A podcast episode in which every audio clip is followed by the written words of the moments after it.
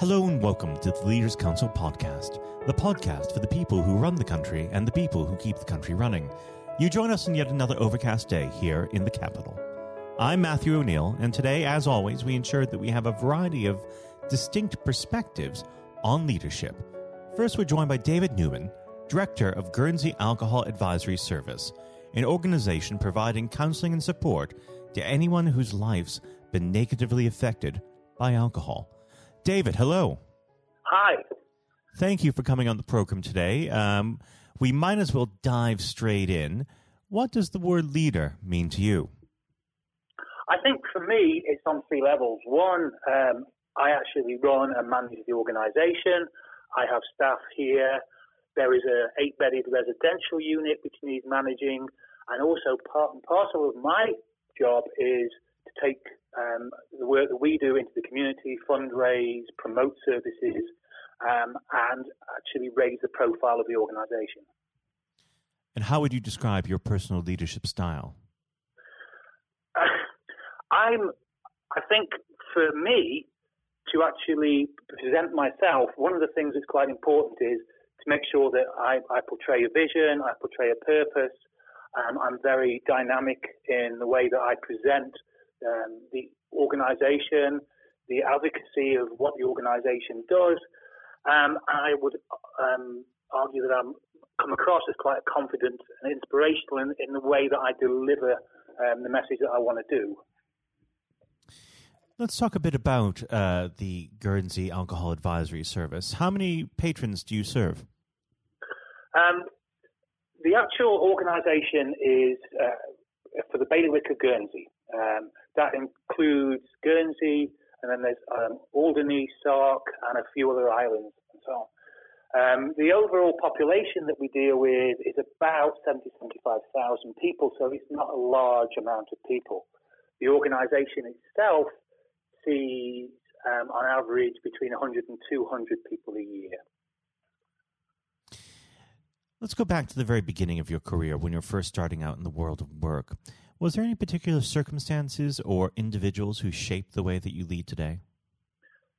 Um, yeah, my, my, my, training at the very, very beginning started off actually within psychiatric nursing. Um, very much.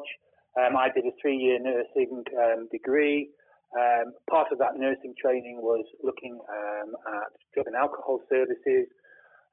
and when I qualified, I worked for a consultant psychiatrist um, who had very definite views on how um, to provide alcohol and drug services. He, was a he was a Spanish consultant psychiatrist called Dr. Mateo, and his outlook, um, a lot of his philosophy and his ideas, start, shaped the way that I then looked at how to develop services and how I would look at um, forwarding my career. Now, to those young people who are starting out their careers today, what are your recommendations or advice? I think if you're going to take on a career such as mine, I think commitment and passion in what you're doing is really, really important. Um, that will come through if you're talking to people, if you're promoting yourself, if you're actually looking at um, how you persuade people either to give you a job or move you on in your career. I also think that portraying on, you know, the, the traits of honesty and integrity are also very important you know, people make judgments on who and what you are quite quickly. And again, making sure that you portray yourself as somebody that can actually be trusted, somebody who knows what they're talking about, and somebody who's driven and focused and knows where they want to go. Now, if I was to ask you to objectively identify the greatest leader, living or dead, who would that be? Um, well, that's a question. um, I think Nelson Mandela. I think from what he experienced from the period in time that he was, from his incarceration and then subsequent release and the dignity he showed and the leadership qualities he showed were exceptional, where a lot of people would probably have been very, very um, negative and bitter about the experiences they've gone through. And what can you take uh, from uh, Mandela's example and apply to the world of business? I think he came across he came across as such a genuine, caring, empathetic person. You know, he'd gone through the trials and tribulations. he knew what he wanted. He was driven. He, he saw what he wanted for the country, the direction, and so on. And he became he came across as so very believable and actually focused on what he wanted to do and what he wanted to achieve. And if I was to ask you, amongst the crop that are alive today, um, leadership parties today. Um, that's quite, quite a difficult one. Um, I would look. one of the people that I've actually been watching um, a program about and, and, listening to and be very, very impressed with and so on is um, Ed Balls, former Labour politician.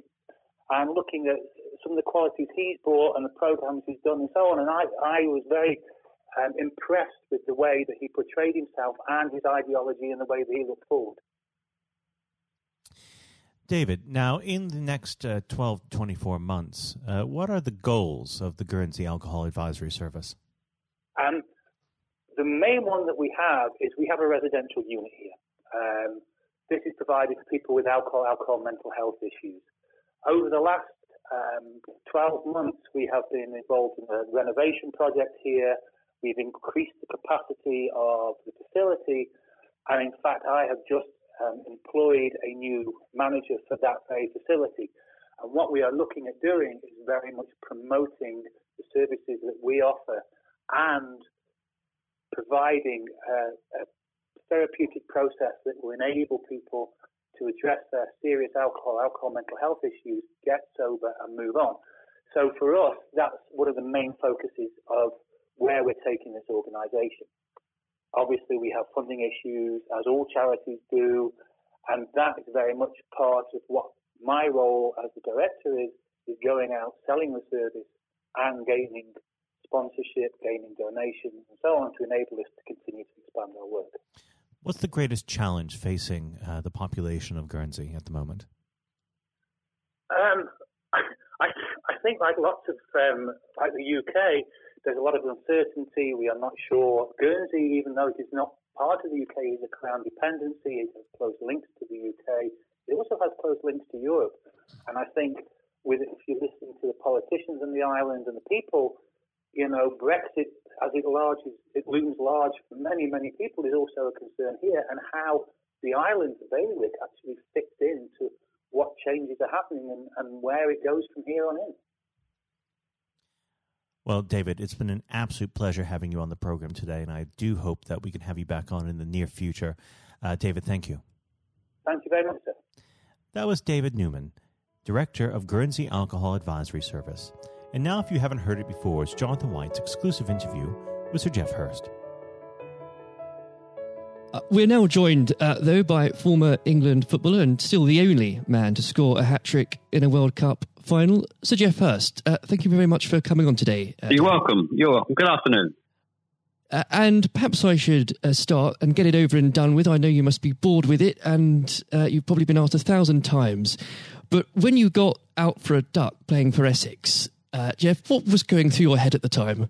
well, of course, that's not one of the most asked questions I get oh, there, are one or two people who are very familiar um, uh, who do Google me realise that I did uh, score nothing for Essex. Uh, my only game for Essex first team when we played against Lancashire in Liverpool, a place called uh, uh Aigburth in in, uh, in, Liverpool, many many years ago, 1962, I think that was. So I didn't. Um, yes, I, I, didn't really feel it at the time. It was lucky to be playing. I guess were one or two injuries. Um, but the problem that I had was was really messing about between the two sports. That was very detrimental to me uh, over that period of hmm. time, mm. being stuck between the two sports. And I think uh, for those that uh, don't know, there's a there's a, another world that might exist where um, Sir Geoff Hurst was a, a first class cricketer and not perhaps a, a footballer. But um, whether it's business or cricket or, or football, obviously the importance of leadership it can't be understated, no matter what form that comes in. When you were at West Ham, uh, Geoff, and when um, Ron Greenwood first uh, uh, came along, he made obviously some pretty radical changes. Was this a man that genuinely inspired confidence uh, the first time you'd meet him? Absolutely. I mean, he, he was simply a, a fantastic uh, coach or teacher, if you like, of football. And uh, the, the always mention when we talk about Ron Greenwood, Harry Redknapp, who was played under him and has been very successful as a player and, and a manager over many, many, many years. He um, he's come across many coaches, of course, and managers during his time over years, I guess. He would still say that Ron Greenwood is the best coach he had worked with. He'd worked with. So you're very fortunate. I think you, you, think you're lucky when you come across if you have a great teacher at school and uh, a great coach as we had in Ron Greenwood, and of course a great manager in Alf Ramsey. So to come across people like that of that caliber can have a huge influence on your your career, of course, and, and then your life, and that's that's quite purely the case. Absolutely. And in those early days um, at West Ham, uh, with with a manager like like uh, Ron uh, there, it's also important to have uh, uh, confidence with your other players, and of course they become your friends. Who did you look at to at the time uh, when to inspire confidence in yourself? Was it more? Was it Peters? I think probably. Well, I was very fortunate to play with the caliber of the players I did. Again, again, extremely fortunate to play with you know, the captain um, of England and West Ham and Martin Peters, who was a fantastic player. And some, as far as Martin's concerned, I think sometimes he didn't quite get the uh, recognition he deserved and what a wonderful player he was. In terms of inspiring confidence, I always probably say that the biggest influence uh, for me, I guess, would be the captain Bobby Moore. Although he was only uh, about eight months older than me, he graduated through the system probably three or four years earlier. He played for England in 62, four years before the final when I played. And so he, he was more looked upon him more as a senior player, if you like, not as a, a guy with the same age group as me. And I looked at how he how he uh, trained, how he acted, how he behaved, and how he played. And so he he would say, I would also say he was a big influence on me. One thing I would say about leadership, uh, what I do I do understand clearly all walks of life, leadership is at the top is absolutely vital for a, a for a business football team in any walk of life to be successful. And it's quite evident. I was in the motor trade for a long time as well, selling car warranties to car dealerships. And you could almost tell when you walked into the business, uh, in a, many of the car dealerships, you could almost tell from the moment you walked in by initial reaction, people came and welcomed you, that the business was well run or conversely not well run at all. And so I understand the, the, the, value and quality of leadership. And that's why I'm very fortunate to, be involved in my career in those early days with two two great leaders in, in Ron Greenwood and, and Alf Ramsey. Absolutely. And um, since you've already uh, brought him up, uh, Geoff, I think it'd be remiss not to go a little bit further with that. But obviously, uh, after uh, or at West Ham, your uh, playing came to the attention of uh, Alf Ramsey. Now, there's a man I'm sure when you walked into a room, you knew who was um, in charge. When it came to managing that England team, what was his style like, Geoff? Well, one thing, the first thing I say about Alf Ramsey, he's probably over my life the most powerful influence who had on me um, as a person. Um. Naturally, it happens to an extent because he's got your whole career in his hand. Whether he picks you for England or he doesn't pick you, it can have a, a great impact on your your career and, of course, your life.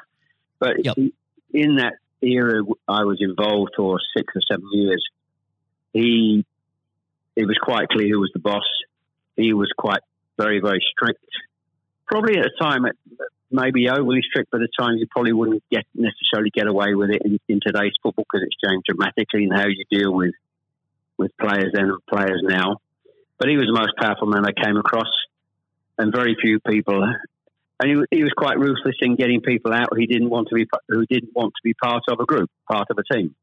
It is important that if you've got a group of people, and that's in any walk of life, they're all singing off the same hymn sheet, and you don't have anybody that's griping or moaning about the system. And if you've got people like that in the organisation, one thing I have learned, and I've taken on my life, and my family, you've got somebody in a group that doesn't want to be part of it, you, you get them out. And Alf, I think, was was quite ruthless with that in his, in his staff. And I think that's one thing, I, one of the most serious ones I think I've learnt over a long period of time. And is there, do you think, uh, a, a, specific moment? I'm sure there's probably dozens, but is there a specific moment Geoff, you could uh, perhaps pick right now that did show those uh, qualities in uh, Sir Alf so uh, sharply? Yes, I think for, for me, certainly, um, I think there are instances of players who you thought would, would be in the team or certainly in the squad, and surprising they were not. There was no necessary reason for it, but looking mm. back, I do think perhaps they were people that Alf didn't think wanted to be part of a group. Um, so that that's that's for me. In terms of my personal view, I think that it looked prior to the um, World Cup that I was going to be playing um, in it. Only a few games before I was I was playing, and I played with Jimmy Greaves in a game against Yugoslavia only a couple of months before the final. And it looked at that stage as if I was going to be, be playing in, in the team.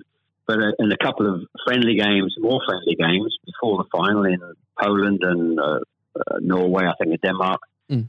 I didn't. I played two of the four games, and I probably didn't quite replicate my my form that I'd been showing at West Ham and in the early couple of games for England. And he he left me out in the first game of, of the World Cup against uh, Uruguay.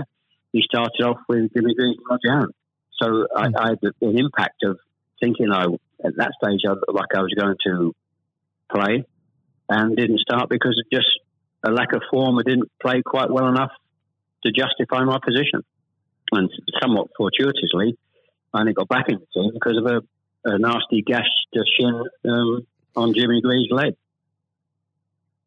And I think what you've said there, uh, Geoff, actually does sum that up really well. And more than that, whilst it's important to have that someone in charge with those qualities, it's almost useless if there isn't a strong and unified team behind them.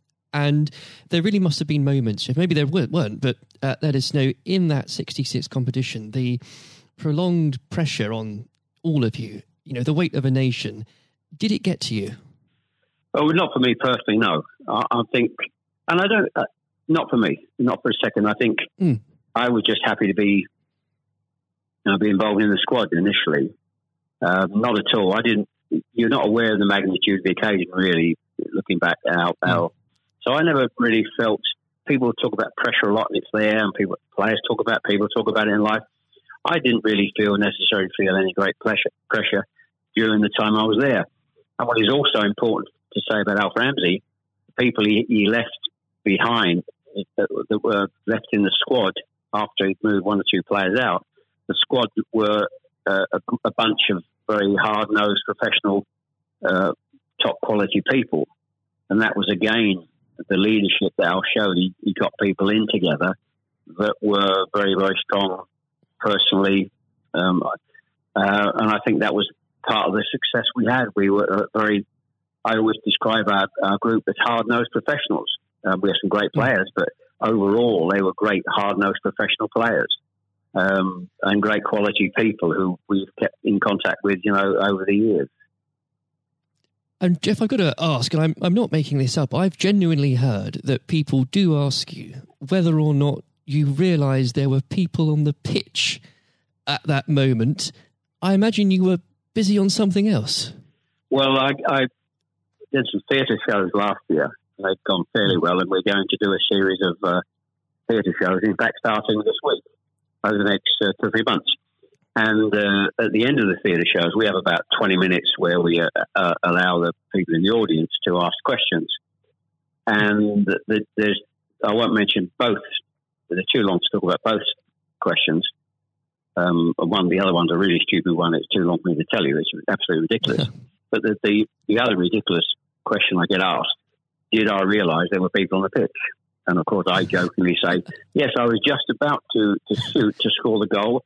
And I looked round, put my foot on the ball, and looked round for a little while and said, Oh dear, there are six or seven people running on the pitch. so that's, uh, I've had been asked that once at one of the theatre shows. so I joke, make a joke about that and saying, Yes, I put my foot on the ball and waited, just had a, look, had a glance round, you know. Maybe it does prove there are things that, such as stupid questions, really. Um, oh, yeah, there, are, there certainly are. I've got another one which I won't bore you with. It won't be too long to tell you. Uh, I was in a Jersey or Channel Line, Jersey or Guernsey, uh, two or three mm. years ago in most stu- stupid, irrelevant questions, absolutely nothing to do with football whatsoever, which uh, was absolutely. But I can use that now because it, it is quite funny.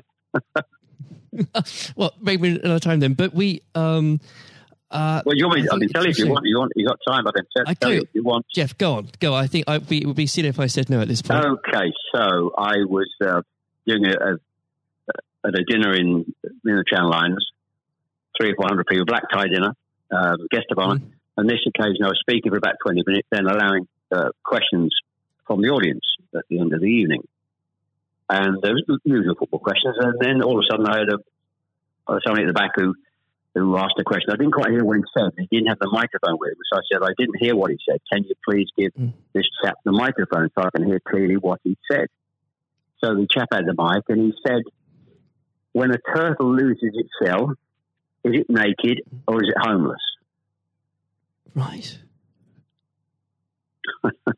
what, what a question. What a question. Uh, I think that would be in, definitely in the stupid category, wouldn't it? So we had a laugh about that. Is, uh, uh, well, uh, and we, you've got to have a patient of a saint, I think, sometimes to put up with well, no, like that. But then again, I found it amusing. I just found it amusing. In fact, some of the audience found it highly amusing as well. So it did, uh, um, it did make again, laugh that day. If you can put up with my questions, you can probably put up with uh, anything. Um, but there, there, would have become a point, though, um, Geoff. I think um, you, you were a young man when obviously this happened when you must have realized that people, teammates, began looking at you for leadership. Um, is that something that occurred to you, or did you just realize that by by quick one way or the other, people actually begin to look up for you for inspiration? Well, possibly. That's never really struck me until you've actually mentioned it now. Quite frankly, it's a new a new question. Mm. Does anybody look up to me I'm sure perhaps uh, there are there are people who pay you compliments of, of uh, fans of, of, West Ham and, uh, Stoke, and of course uh, England fans who um, I, I, think probably it would be very immodest of me to to suggest I, I, felt that somebody was looking to me for inspiration. Um, you, but, you don't but, have to, but I will. Uh, well, um, it's, it's, okay for a third party to do it. Uh, perhaps, um, perhaps that may have been the case over the years. Uh, people look at you and um, uh, maybe uh, it has a, helpful effect. Uh, but I do think you, you, how you behave and set examples on and off the pitch is people must realise that that's, that has an influence. How you react and behave mm. to, to situations on and off the field surely probably has an impact to younger players coming in into the team latterly. Um, yeah, and and with that, looking at um, uh, football today, uh, is there anybody that you think, particularly on the field or the sidelines, that strikes you as someone with um, those qualities that you could identify in a in a natural leader? Um, well, a current players, you mean? Oh, players, managers, anybody that uh, you look to today, really? Well, I think some of the outstanding. I think the, the, the best example about a, a leader and at the moment is is, is uh, Klopp at Liverpool. Mm. He has been absolutely fantastic to uh, acquire the players and get them to their attitude is absolutely fantastic. They're great players, but there's more than just being good players in football. It is have a good player with a fantastic attitude and their willingness to work for each other and the team is absolutely outstanding. Hence these unbelievable results. There are, you know, and the great players not always succeed as, as individuals or probably even uh, certainly as a team if you haven't got the right attitude alongside it. And they're probably, and that, that comes through the leadership. That's not just luck. Absolutely. That's, that's absolutely leadership. He'd be the best example, of course, in, in football terms today. Uh, easily, easily. And of course, but going back not that long ago, Alex Ferguson is just absolutely. Mm. You've got to take him as the first example because Klopp's only done this over a period of time, a short period of time. But if you look at the 25, 26, 27 years that Alex Ferguson did with Manchester United, and subsequently since he's gone, how they've they are not doing so well. he's the best example of management I've seen. We've seen we've probably ever seen, and I don't think anybody will see the light of that kind of leadership again. It's absolutely astonishing, astonishing. And do you think? Could you imagine uh, Sir Alf or even Ron Greenwood managing teams today? Yes, I think so. I think yes, uh, no, hmm. no question at all. I think they uh, Ron Greenwood. Yeah, well, the, the answer, straightforward answer is yes. Um, good they, answer. the straightforward answer is yes. I can elaborate as much as you want, but the straight answer is absolutely categorically yes. Uh, and with um, I know uh, if we could talk about this probably for the next hour or so, but um, I'm conscious of the um, time. Um, looking um, back uh, through your um, playing career, perhaps especially um, your time uh, for England, who was it uh, that struck you more than anyone else on the pitch uh, that displayed qualities of not just leadership but uh, companionship and and level-headedness that you think that have stuck with you all these years later? Well, I think we were, I was very fortunate, and I wouldn't pick any one player out. I think looking at There's that, so many, yeah, so many, and that's why we were successful because we had so many um, showing all those qualities that you just mentioned uh, throughout the team.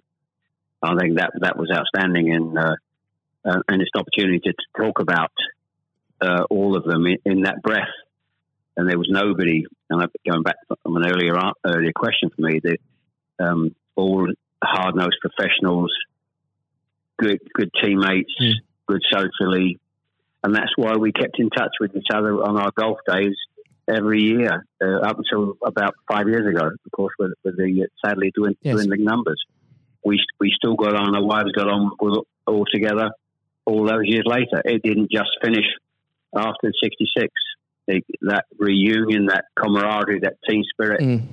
um, uh, getting on with each other lasted for, for a long, long, long time. And I wouldn't and when it, when you put those those questions and how you categorize those, I would pick every one of the eleven players um, who you put in that category that were like that. There was nobody else; they were all outstanding, and I think that was a big part. I can't stress how big Absolutely. a part that was, and I've said that many, many times for the success of the team. We have some great and players. It, we have some great players, of course, but without the attitude alongside that, going back to an earlier question, you we wouldn't have been as uh, ultimately ultimately as successful. Exactly. Without that, you, the, the the whole will never be greater than the sum of its parts. But with it, yes, the word the word is team. The word is the word is team. Absolutely. And I always use the word team when I talk. Sometimes uh, together, everyone achieves more, and that that's the same in any walk of life. That, that's fundamental. And uh, lastly, uh, Geoff, looking if, if you were to uh, give advice, and whether this is in sport or business or indeed any other walk of life, what would you identify, if you can, as the key tenant uh, that you can't go without in terms of leading a team, no matter what that team is? Single mindedness, uh, single mindedness, dedication, dedication to the job, um, thinking about that that that role, that job in leadership all the time. It's a huge part of your life. It, you, I don't think you can switch off when you're in, in business at the top level or sport at the top level. You may, you know, have a, have a couple of weeks holiday, but I'm even sure if, if these top managers and lead, leaders in all walks of life are away on holiday on a beach somewhere warm, I'm sure there's not uh, they will not switch off for, for two weeks um, and completely uh, not think about their role as the boss of an organisation. And I think that's you're completely focused. You're always thinking about uh, things, thinking about improvements, and it's just dedication and uh, uh, tuning your life to being successful. Excellent. Well, Geoff, on that point, thank you very much for joining us today. You're welcome. Very good to nice to have a talk about this and just go over the go over the past and just uh, refresh my my own memory about the quality of the players I grew up with. Excellent. Uh, another time, uh, it would be great to talk again. Thank, thank you, Jonathan. Thank you. This has been the Leaders Council podcast. Thank you for celebrating excellence in leadership with us. I have been your host, Matthew O'Neill. Until next time, goodbye. Thank you for listening to our podcast. The views expressed within the podcast do not reflect the views of the Leaders Council of Great Britain and Northern Ireland, its parent company, or subsidiaries, members of staff, other guests, or any other person therein associated.